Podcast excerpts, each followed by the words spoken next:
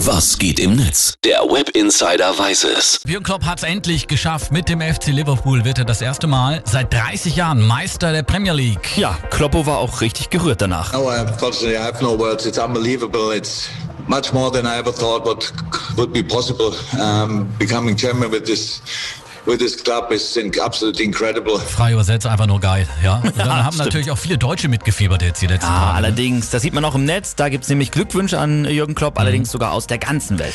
Und da fordern sogar viele, dass man der neuen Legende von Liverpool gleich mal ein Denkmal setzt. ne? Ja, das stimmt. Man merkt, 30 Jahre waren wohl einfach zu viel, zu lang für die ja. Liverpool-Fans. Äh, User T. Oddy, der zum Beispiel auch das Abbey Road Cover der Beatles einfach mal retuschiert, statt John, Paul, George und Ringo geht da jetzt Jürgen Klopp über den berühmten Nee, nee, Zebrastreifen und darunter steht dann, die Beatles haben einen würdigen Nachfolger Nee, nee, gefunden. nee, nee, nee, das geht mir jetzt ein bisschen zu weit. Die Frage ist jetzt aber natürlich, welchen großen Riesen küsst Jürgen Klopp als nächstes? War ich meine, mein Hamburger Sportverein haben wir schon drüber Ach gesprochen. so, auch noch.